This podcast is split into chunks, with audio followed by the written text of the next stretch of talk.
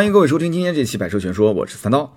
今天这期节目呢，是在秦皇岛海边的一个酒店里面录制的啊。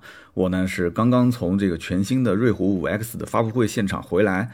那么原本呢，今天晚上这期节目呢，是想聊一聊十万左右的一些 SUV 车型的选购啊，正好是切着今天的这个瑞虎五 X 的发布会嘛，结束之后展开分析一下，聊一下。那么结果呢，刷朋友圈的时候，发现今天是三幺五晚会。延期播出的日子，那么我回来的时候已经九点多了啊，三幺五晚会已经结束了。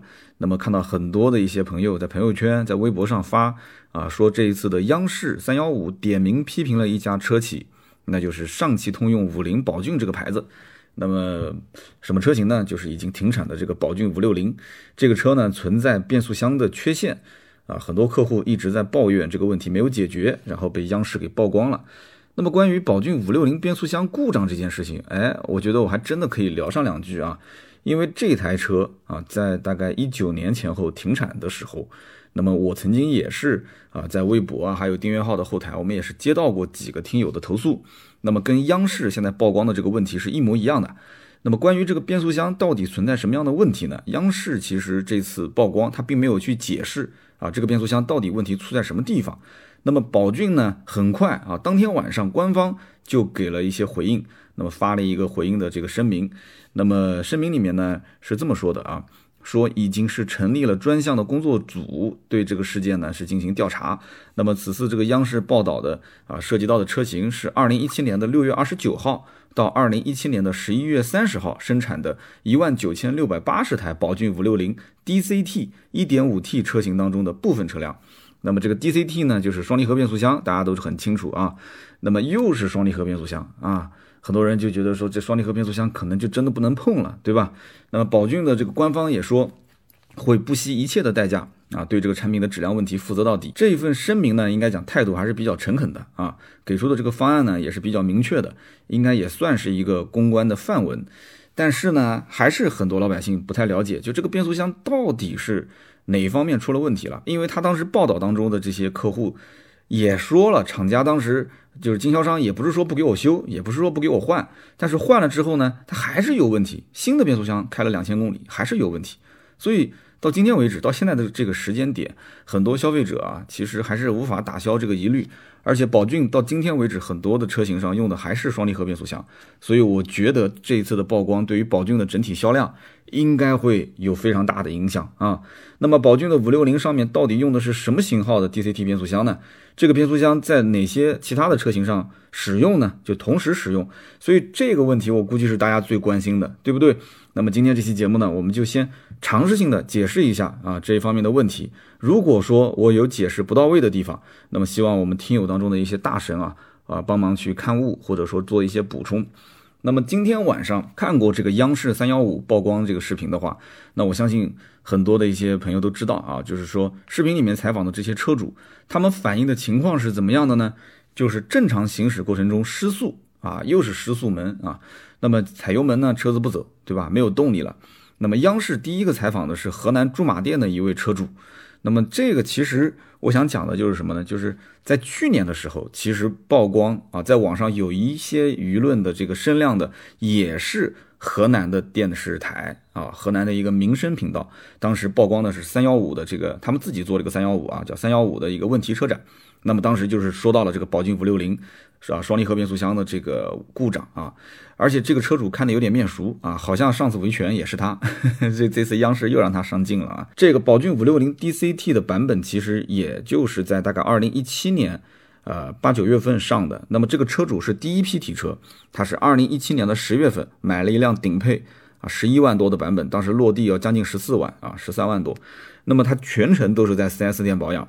那么到了二零一九年的二月份的时候，他正常行驶，突然之间发现这个动力就没有了，那么他只好把车拖到 4S 店，4S 店当时就说啊，这个变速箱确实是有问题，所以呢，二话不说给他换了一个新的变速箱总成。那既然都换新的嘛，车主肯定觉得也没什么问题了，对吧？结果开回去不到两千公里，车主有一次倒车的时候，动力又失效了啊，又没有动力了，所以呢，他就就到 4S 店，4S 店说，那么我们只能是先给你进行一个。这个维修啊，这次不是更换了，是进行维修。其实车主心里面是不是很舒服的？因为你上一次出问题，你给我进行更换，对吧？那这次你为什么不更换呢？对于 4S 店来讲，做这样的一个选择，其实主要是看厂家，他肯定是把问题报给厂家了。厂家如果说，哎，你更换啊，我给你邮件说更换，那你就更换。如果说维修，那他只能是维修，因为 4S 店是不愿意承担这样的一个成本啊。这个成本是希望是厂家来承担，厂家给什么方案，那就按照什么方案走。但是呢，维修之后问题还是出现，所以这个车主就要维权了嘛。那么央视采访的第二个是广东中山的车主，这个车主呢是一年之内更换了三台变速箱啊，他是没有进行维修的，他是上来就换，上上来就换。连续换了三台变速箱之后，问题还是出现，那么这个就他就觉得就心里面很不舒服了。但是经销商的解释是什么呢四 s 店说这个只能说是你运气不好，因为这个呢是小概率事件啊，就说白了，其他的人开五六零，人家也不出问题，那为什么你开就出问题呢？对吧？那这个车主也很冤啊。那一年之内换三台变速箱，那总不能说是我驾驶习惯有问题吧，对不对？所以到后来呢，4S 店直接就是把它的故障码消除之后啊，也不弄也不修了，直接让他开走啊，说下次不会再出现这个问题了，再出现问题你再来。那么这车主心里面肯定是慌的一批啊，对不对？所以呢，到处去投诉，那结果投诉你看也是要真能解决，也不会上央视，对吧？最后上了央视。说到底，其实大家一直不明白，就是这个变速箱的问题到底出在什么地方。对不对？你你治病肯定要治根啊！你病根找不到，你你上来就换动力总成，你有什么用呢？对不对？你该解决什么样的问题？哪个点上哪个零件出问题了？你该去换就换，换完了解决不就行了吗？啊，所以就解决来解决去，一直没解决出问题来啊。那么销售又跟他讲说，这个车子其实质保五年，你怕什么呢？你还这个车指望说能开五年以上啊？所以这个。这个话当时说的，我觉得这真的是让很多的一些宝骏车主可能就心寒了。这宝骏怎么就不能开五年以上呢？对吧？那销售说有问题该修修，该换换，五年之内又不要你掏钱。这个话听的呢是挺强势的，但是修过车的人都知道，一方面修车非常耽误事儿，对吧？因为你一修车那就没车可用，非常不方便。另外一点就是，我相信这个宝骏店里面应该它的服务还达不到说。来修车的客户都给一个替换车吧，啊，那么另外一方面，你想想看，变速箱要进行维修，肯定是要拆卸，对吧？我们讲叫抬变速箱，那这变速箱一拆卸，特别是这种反复维修变速箱，那 4S 店里面系统肯定是有记录的，那今后进行二手车的置换，肯定要折价很多啊，所以这些都是问题。那你 4S 店或者厂家，难道说变速箱进行维修了，你还能进行补偿？啊，那肯定不可能嘛，对不对？我自己的那个奔驰小 C 不也是吗？油封漏油，油封漏油其实不是什么大问题，但是呢，需要把变速箱抬下来，然后呢更换油封，再把它安上去。所以其实对我将来置换还是有些影响的啊。我也没跟 4S 店要什么补偿，说实话，要是硬拼也是能拼回来一点，但是都是熟人，我也实在是不好意思啊。所以这个事情呢，我今天做这期节目啊，就在网上查阅了很多。就是关于宝骏五六零的这些以往的投诉的案例，那我看到有的车主呢是选择啊，就是反正你该换就换，该修就修。那么有一些车主觉得说这个只是个麻烦，赶紧要退车。那么 4S 店我看到有个案例很有意思啊，4S 店说行退车，但是怎么个退法呢？它其实是以二手车的估价的方式啊去收购了车主的车辆。那么你说一台当年落地？那个哥们儿不是顶配啊，当时落地大概在十二万左右的宝骏五六零啊，一点五 T，你说应该按多少钱收呢？啊，两年左右啊，结果收了客户的价格在六万多块钱啊，六万多块钱。其实车主表示也很无奈啊，但是他也知道这个国产品牌的车子可能折旧率比较高，但是最后呢，他是为了不闹心，还是选择六万多块钱就把它卖掉了。也就是说前前后后损失了五六万啊。才两年多，损失了五六万，所以我相信这个车主啊，就是把车给卖掉的车主，他肯定是对宝骏的品牌，对于上汽旗下的所有的品牌，上汽通用的所有的品牌，应该讲都是失望透顶，他今后一定是不敢再去碰了啊，包括双离合变速箱，他肯定也是不敢再碰了。所以你想一想，这个车主当年为了图便宜啊，为了贪大求全，宝骏五六零车子不是又大嘛，对吧？配置也还可以，当年为了这个去买了一台啊，相对来讲性价比不错的车。这个车子当年卖的非常好啊，上市的两个月左右，当时这个车销量已经能过两万多台，最巅峰的时候应该是二零一六年的三月份前后，当时这个车子应该是卖到了四万多台啊，四万两千多台，很厉害。号称是神车啊，但是不到三年，这个车子最后就停产了。那为什么停产呢？其实说到底还是相应的质量问题啊，质量问题。有人讲是让位啊，有人说是让位给宝骏五三零。我觉得其实宝骏五三零，你要想，如果说五六零的口碑一直很好的话，它为什么不用五六零的 Plus，或者说是就叫五六零升级版啊，五六零换代车型垂直去换代呢？它为什么要换个名字呢？其实根本上就是这个牌子其实已经做砸了。啊，五六零的牌子，五六零的口碑已经砸了，所以就不再用这个牌子去在中国市场上去销售了。所以说，你想想看，当时六万多块钱卖掉的车主啊，他如果算一算自己损失的这个五六万块钱，加在一起啊，十一二万，其实去选 SUV 的话，国产品牌可以完全跳级了嘛？啊，合资品牌其实也可以选到了。那么，宝骏五六零的这套 DCT 的双离合变速箱。它的问题到底出在什么地方呢？啊，其实这还是一套湿式双离合变速箱。我觉得先先不要着急啊，大家先不要着急，我们可以先聊一聊市面上常见的一些双离合变速箱，就是我们可以就专门针对国产车的双离合变速箱，我们可以聊一聊，到底现在国产车的双离合变速箱是什么样的一个水平。啊，这也是很多人在买国产车的时候的一大疑虑啊，就是说国产车是不是三大件不行？三大件就是最主要的发动机、变速箱两个嘛，对吧？那发动机出故障现在概率还是比较小的啊，而且我们其实国产的很多车的发动机其实还是不错的。那么最主要还是在变速箱这方面，我们国产车当中最常见的就是双离合变速箱啊，我们很少会看到有些车用什么 AT 变速箱，对吧？长安是算用 AT 变速箱比较多的一个品牌，但是大多数的。品牌像什么长城啊、吉利啊，还是以双离合为主啊，包括上汽啊，都是以双离合为主。那么其实为什么要用双离合变速箱？这里面原因很简单啊，就是双离合的变速箱对于中国的车企来讲，技术难度是非常低的，而且见效是非常快的。因为中国品牌其实大家对于变速箱这个领域啊，都是在一个起跑线上啊。那么国外的变速箱的企业呢，啊，也比较愿意帮助国内的。这个车企去发展它的双离合变速箱技术，记住了啊，是愿意帮他去发展双离合变速箱技术啊，不代表什么啊六 AT 啊八 AT 啊九 AT，这个我们后面再说。那么，所以就出现了很多所谓的自主研发的双离合变速箱，对吧？你比方说比亚迪，比亚迪有内部代号叫做六 DT 二五和六 DT 三五两款双离合变速箱。那么包括像江淮，江淮的 S 五的中期改款用的是一个六速的湿式双离合变速箱，其实他们都是跟啊美国的博格华纳公司合作开发的。那么怎么去理解呢？也就是它核心的双离合的模块其实是别人提供给他的，但是双离合的这个变速箱主体是它的自主研发，所以对外呢，它只说这个变速箱是自主研发的啊，其实根本就不是的，这里面还是有老外啊在帮助他去操作。实际上呢。最根本的就是都是仿制的大众 DQ 两百七速干式双离合和大众的 DQ 二五零六速的湿式双离合，都是在仿制它们。所以你不要说大众的双离合出故障就就很垃圾，其实一点都不垃圾啊！大众的双离合变速箱其实非常的好，只不过早期不适合中国的这种路况环境，那么它慢慢的也在改进当中，对吧？所以说这个有的时候啊，喷大众也不能一棍子把它给打死啊，就你还得要去看一看，它也是有亮点的。那么都是在仿制啊，仿制大众的 DQ 系列。那么宝骏的五六零出问题的这套变速箱，它的代号叫做 DCT 三六零。那么其实是上汽和也是这个啊美国的博格华纳合作啊，然后去开发的。个人猜测，我个人猜测啊，同样也是借鉴了大众的双离合的技术。因为你去看上汽目前用的是两套双离合变速箱，除了我们刚刚讲的啊，在宝骏五六零上面用的这个 DCT 三六零啊，是一个六速的湿式双离合。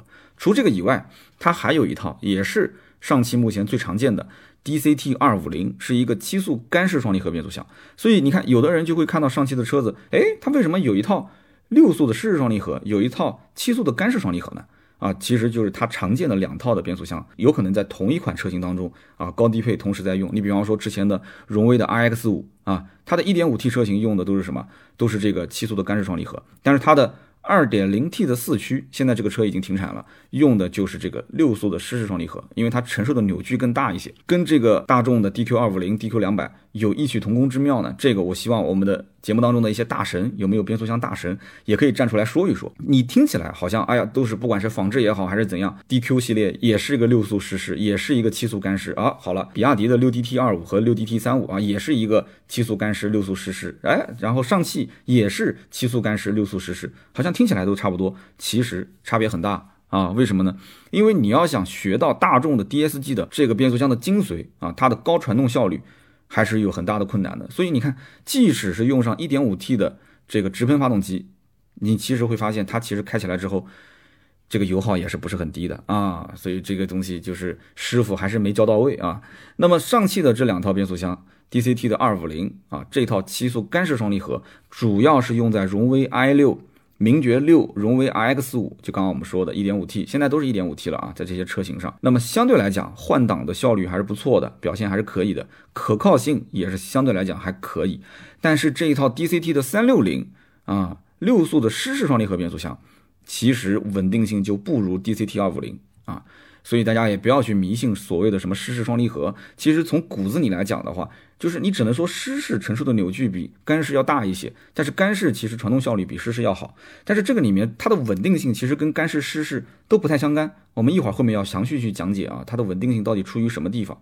那么它的这个 DCT 的三六零的变速箱是用在什么地方呢？啊，包括之前啊名爵的 HS。包括荣威的 RX 五的 2.0T 四驱现在已经停产了啊，包括现在的 RX 五的 Max 啊，这些车型上都在用。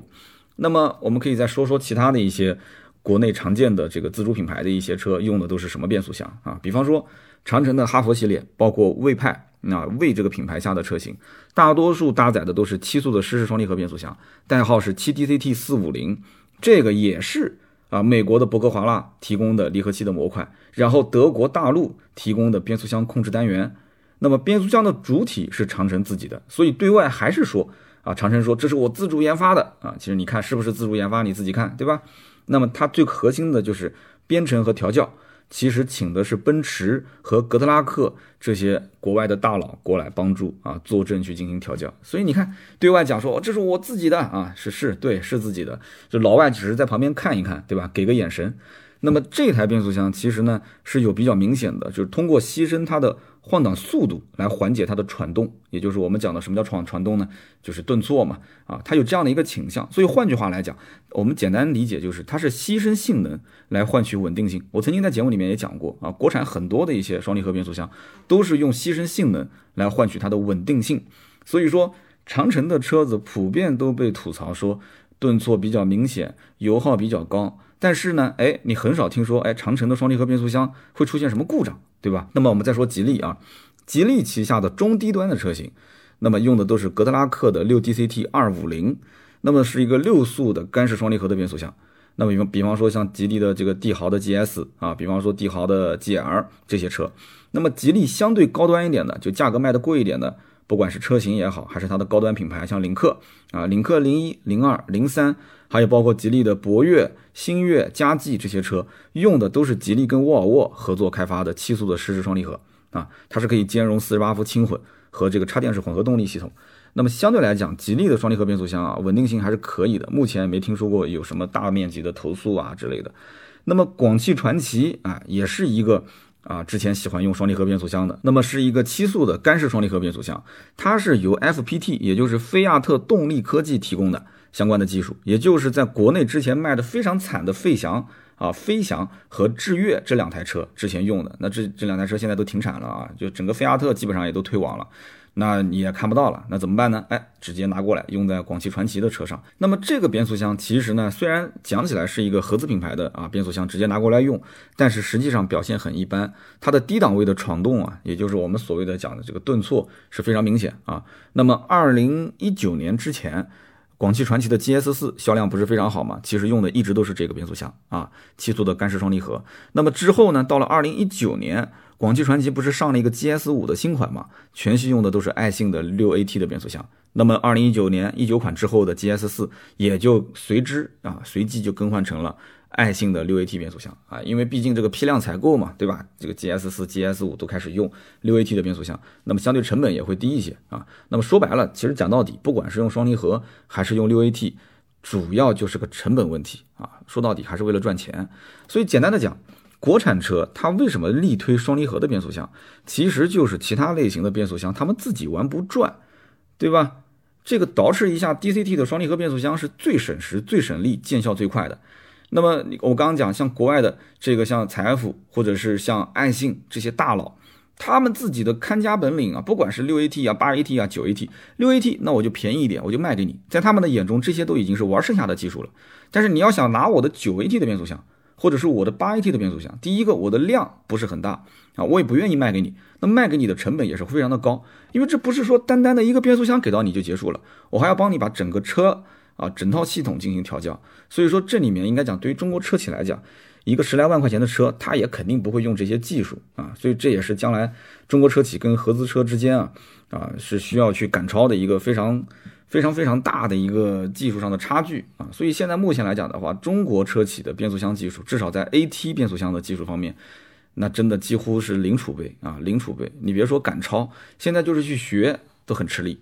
那么有人讲了，那你这个 AT 不行的话，双离合你不用，那你就换用 CVT 不就行了吗？CVT 的变速箱呢，结构相对来讲简单，开发的难度也比较低。但是问题是，这个 CVT 的变速箱潜力比较小啊。低端车你去用一用还是可以的。那马尔思域的车主讲了，你说我是低端车啊，我不是这个意思啊，我不是这个意思啊。我我的意思就是十来万以下这个家用轿车用一用还可以。但是你想想看，中国品牌的目标是要向上前行啊，人家不是想去做那种十万以下的，人家想做十五万以上的车。所以你要向上的话。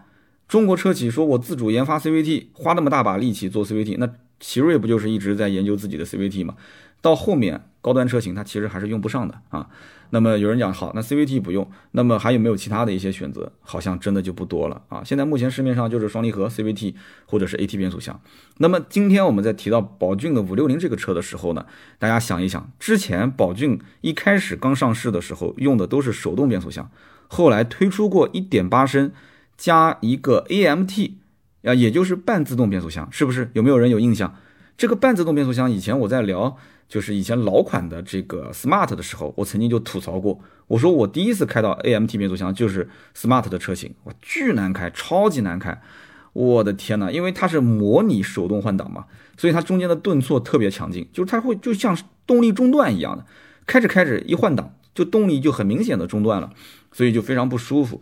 那么这个呢，其实就是在手动变速箱当中加一个电控的单元啊，做一个电控升级版，成本是非常非常的低啊。我曾经看过这个 AMT 变速箱的更换成本大概在四千多块钱啊。所以你想想看，这个变速箱这么便宜，那跟 DCT 变速箱比呢？DCT 变速箱你要更换成本要在一万多块钱，它几乎就是 DCT 变速箱一个零头啊。那么体验感非常的差，所以现在很多就算是低端车。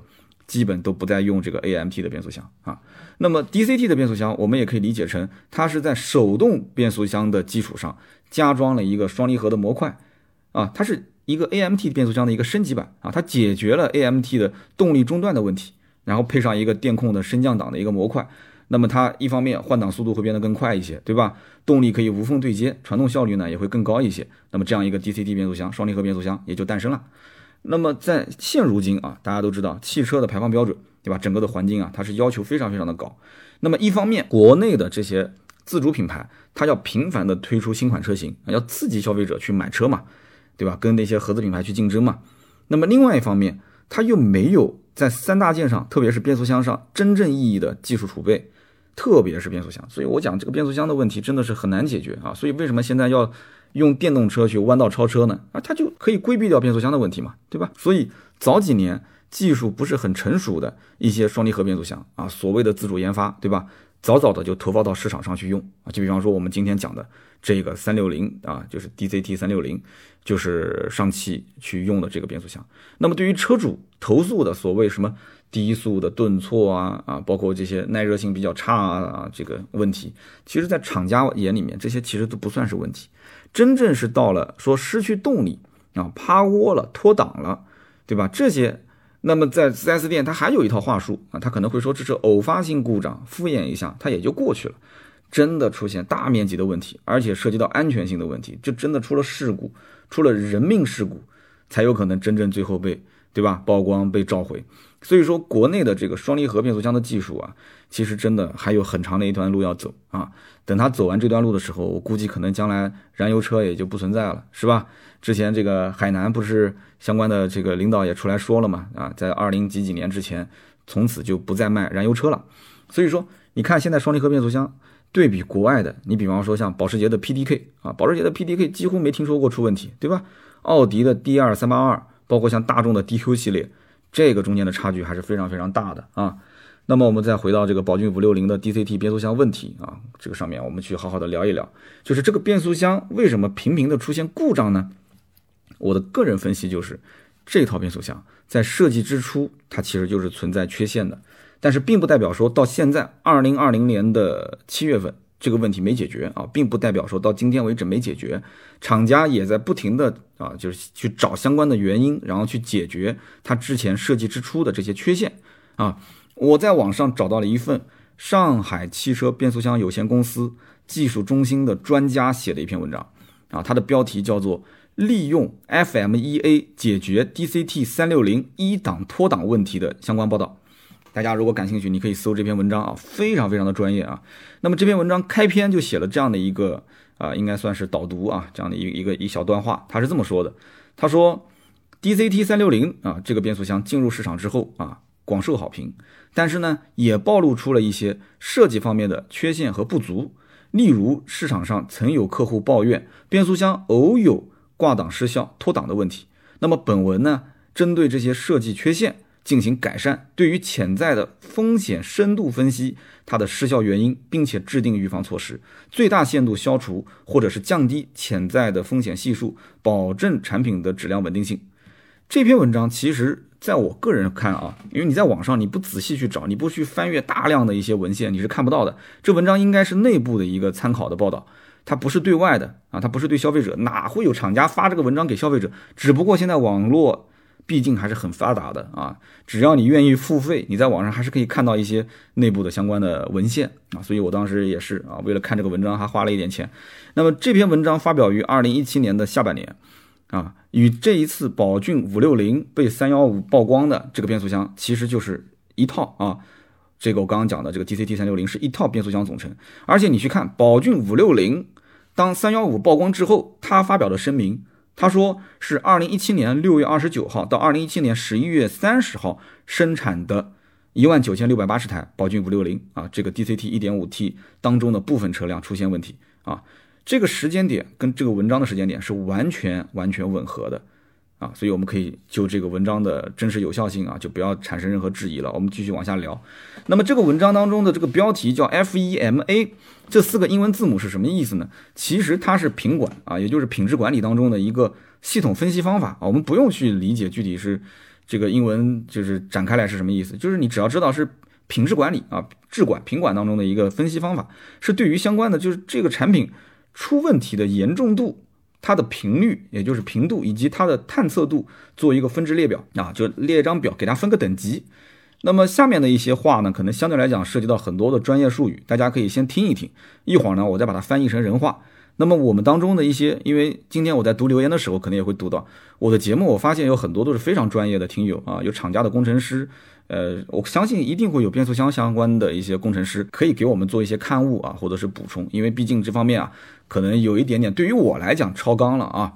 那么我觉得这里面呢，消费者为什么要听一听呢？因为这里面的等级啊，它的划分对于我们今后如果说不巧我们遇到了问题，我们自己也可以参考这样的一个等级划分，去去去了解一下啊，去跟可能 4S 店或者是跟厂家打四零零电话投诉的时候，你可以说出非常专业的一些用语。啊，也会有一定的震慑力啊。好，那我们就简单的去展开说一下。那么首先就是这个严重度，它一共是分成十个等级，最严重的就是九到十级，九到十级是不符合安全性或者法规要求啊，它都已经不符合法规要求了，那肯定得召回啊，对吧？那么很明显，这一次的宝骏五六零的变速箱问题，我个人觉得就是属于这一级。但是非常遗憾的是，这一篇文章的报道。其实，在发现 DCT 三六零变速箱有问题的时候，它没有判定成九到十级，它判定的是七级。我一会儿后面会说。那么七级是什么呢？七到八级是属于基本功能丧失或者是功能性降低。那么也就是说，这个功能丧失它是不影响汽车安全运行的，或者说汽车可以运行，但是性能下降了啊，这是七到八级。那么五到六级是属于次要功能丧失或者是功能降低。也就是说，汽车是可以运行的，但是它的舒适度、它的便捷的一些功能不可以实现了，或者说是下降了。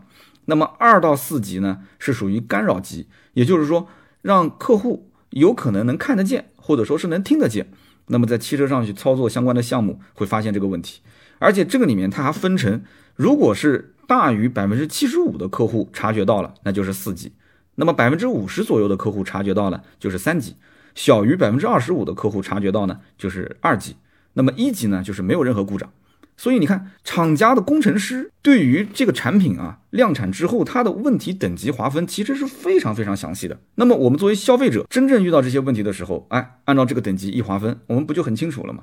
那你说像宝骏五六零这个车主开到路上突然失速了，他自己判断是几级啊？肯定是十级，不用讲的嘛，就不符合安全性啊，就影响我正常安全驾驶了。但是哎，你看最后这个报道，他是判定成七级啊，它是不影响安全驾驶。啊，是符合法律法规的要求的，所以这个就必须要让三幺五给它曝光嘛，它曝光就不符合了嘛，对吧？那么第二个呢，就是频度问题，频度呢是把失效发生的可能性分成十个等级，最高级嘛就是十级啊，十级是每一千件失效的可能性大于等于一百件，这个那就是残次品了，对吧？但是他给出的这个理由是，这种情况一般出现在无应用历史的新技术和新设计。所以说，为什么我们讲很多一些新产品上市啊，说啊，发动机用的什么新技术，对吧？变速箱用的什么新技术，稍微等一等，因为厂家其实对于这个新产品新技术投放市场大面积的运用，它其实在这个等级划分里面啊，在频度方面也是有一个十级的频度啊，就是这种情况没有应用过啊，它是一个新设计啊，新的技术啊，千件的故障率。大于十件啊，那么这是最高等级，那么这就是每千件的失效可能性大于一百件啊，非常夸张了。那么接下来呢，依次就是五十件、二十件、十件。五十件、二十件跟十件呢，是属于使用了新设计、新的应用，但是呢，对于工作循环或者是操作条件的更改失效不可避免，不可避免就是每一千件啊有五十件出问题了，那么这个可能发生就是一千件有二十件出现问题。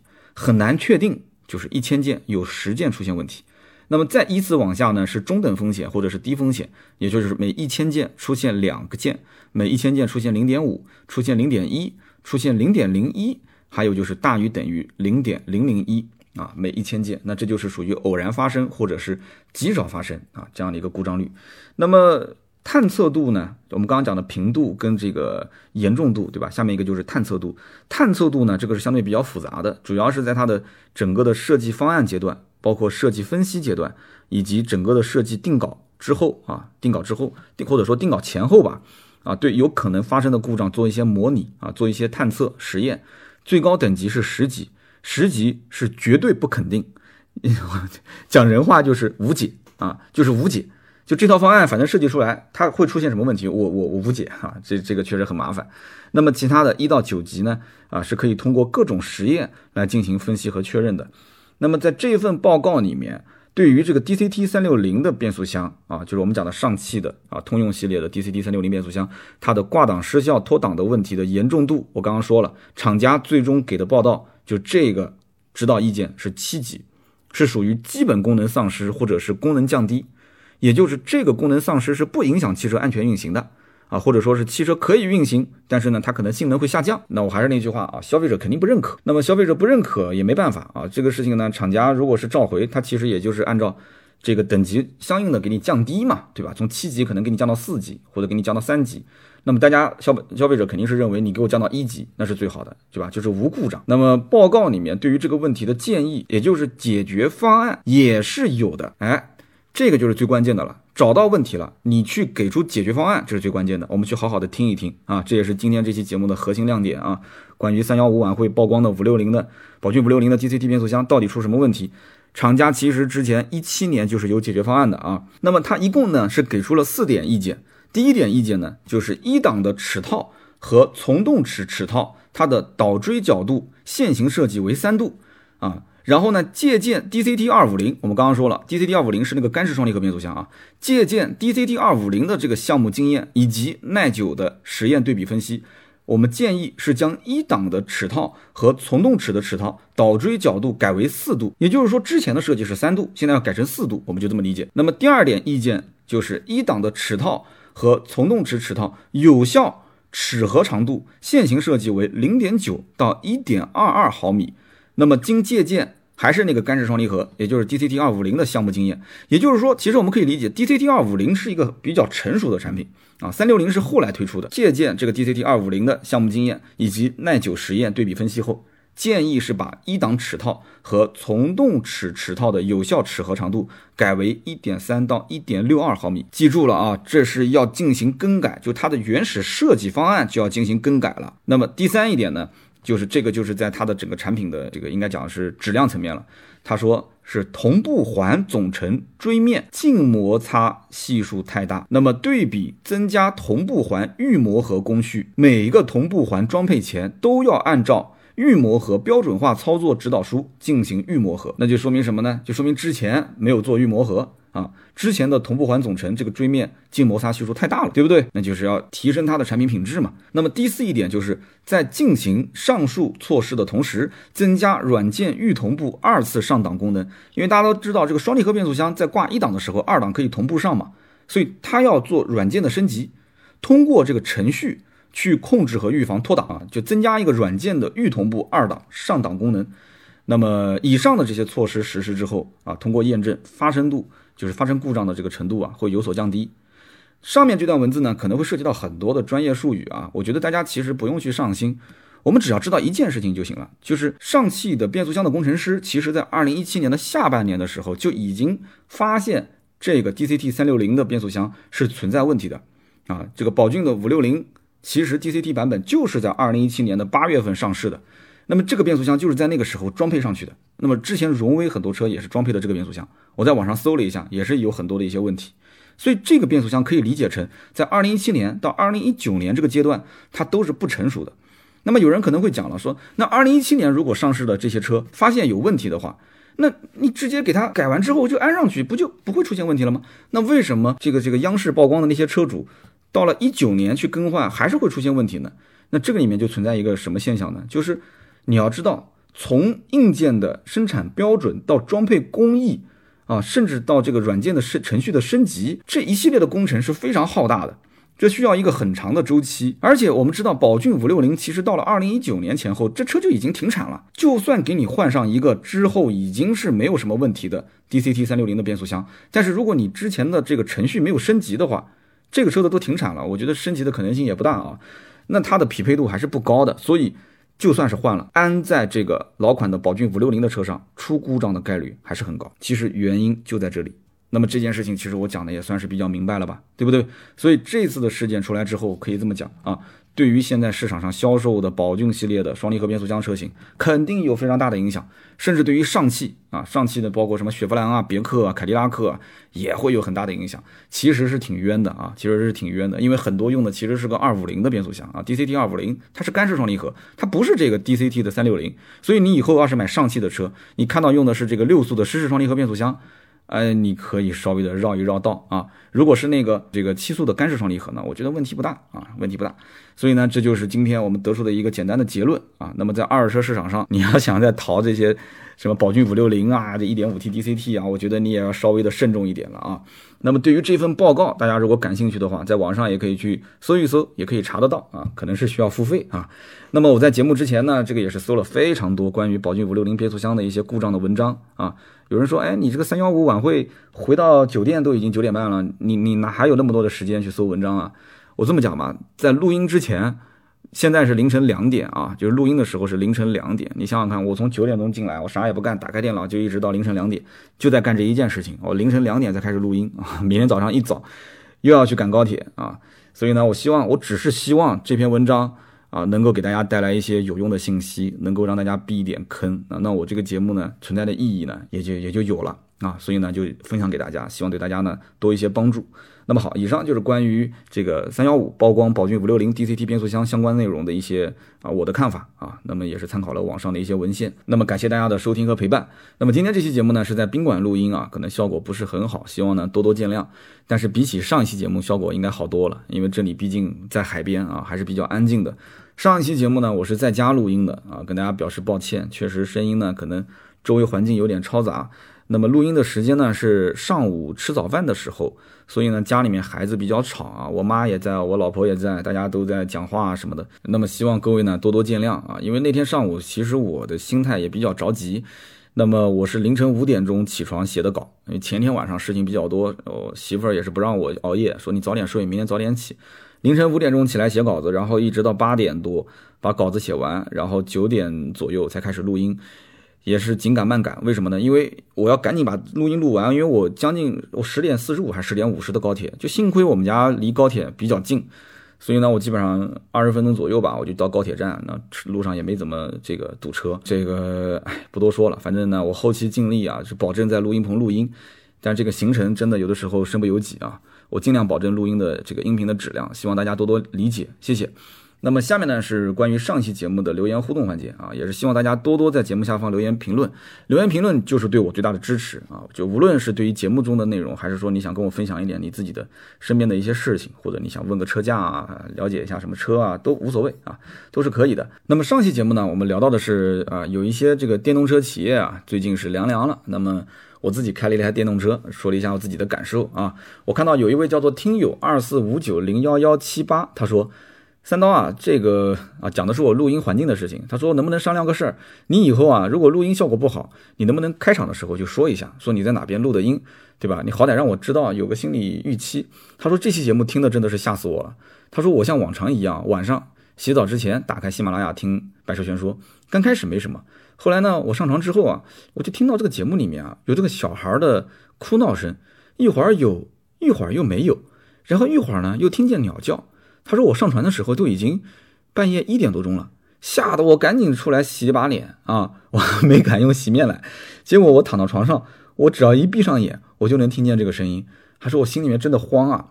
他说后来我看到评论区有老铁说三刀是在家里面录音的啊，就他们家孩子的声音啊。他说我总算是把心放回肚子里了。这个我想说，这位听友啊，你的胆子也太小了啊！你下次你多听听，我觉得你慢慢的胆子就锻炼出来了。那么下面一位听友呢，叫做 C L A N N A 三零幺，他说这个三刀新听友来报道，说来惭愧，他说我是从事汽车研发的，但是我对于汽车市场行情不是很了解，所以呢，我经常想去啊一些网站上学一学市场行情的内容，结果呢看来看去啊，我就看花了眼，哎，结果呢听到了这个音频节目啊，发现这个音频节目很好啊，一方面呢可以利用碎片时间。另外一方面呢，也可以从另一个角度去了解一部车。其实无论是哪个网站啊，他说我一直都是白嫖啊。那么这次呢，我特意注册账号来给三刀留个言。他说呢，我之前是听了三刀帮朋友买车被打脸的那一期，所以呢才开始坚持去听节目的。他说，其实听三刀的节目就感觉啊，成年之后很少会有身边的人跟你去分享人生还有社会上的一些经历。他说三刀的音频呢，其实通篇下来听的都是大实话。那么感觉呢，除了身边的亲人，也不会有什么人跟你推心置腹的去讲这些话。他说，我看到评论区有人讲三刀废话多，啊，我觉得其实这是一个呃，怎么讲呢？就是他说这个其实你是在浪费三刀的善意，希望三刀你不要去在意这些留言，不要寒心。以后呢，要有空的话，一定要多分享一些跟职场相关的一些经历和感悟。非常感谢。那么也是谢谢这一位叫做 C R A N A 三零幺的听友。说实话啊，有的时候我的情绪。确实会被一些评论啊所影响，所以这也是希望大家多多评论，给我一些支持的原因。有的时候你可能就是微不足道的，你就发两句话，你说三刀，哎，我就喜欢听你唠叨，哎，三刀，我我觉得这个啊，就好久不听了啊，我可能三个月没听了，我最近又回来了啊，就是我往往看到就是简单的几句话几个字，我也知道在手机的那一头啊是我们的一个老朋友啊，我身边最近也是有朋友跟我讲说啊，你的节目有一两年没听了。啊，是我身边的熟人啊。他说最近呢，就是开长途，然后呢说，哎，听听三刀的节目。结果呢，就听到我之前的那些人物故事。他说一下就觉得说，哎，聊车我不爱听，但是聊故事我爱听，所以把我以前节目故事那些都找回来。听完之后还打电话问我，说，哎，你这个聊人物故事的，除了理想李斌那几期，还有哪哪几期啊？他就想想想找这些来听。所以你看，每个人的口味是不一样的，但是呢。这个我就像个厨子嘛，我也不能说照顾所有人，只能说是用心做节目吧。反正大家喜欢就留下来啊，如果是不喜欢呢，我希望是暂时的啊，就以后还是要喜欢啊，千万别离开，好吧啊。那么下面一位呢，听友叫做勾勾蛋啊，G O G O 蛋，他说这个关于三刀你说的哑铃市场，其实最根本的原因啊，还是成本。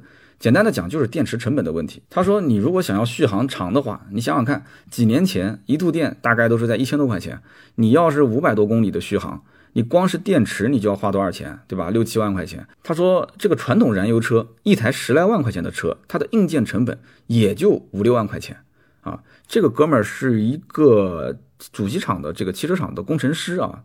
这个这个他是研发工程师，所以他的话是绝对有可信度的哈。十来万块钱的车，硬件成本五六万，他说就是这样子的话，很多的一些自主品牌其实一直很长时间是赔本赚吆喝的。假如想要做个续航啊，还能做到，比方说这个四百多公里，车价能在十来万，那这光你想电池成本就要占了一大半，你说这怎么玩？你车身不要钱，电机不要钱，底盘不要钱。所以说，就干脆要做到二十万以上，甚至更贵，不然根本就没有办法覆盖这个电池的成本。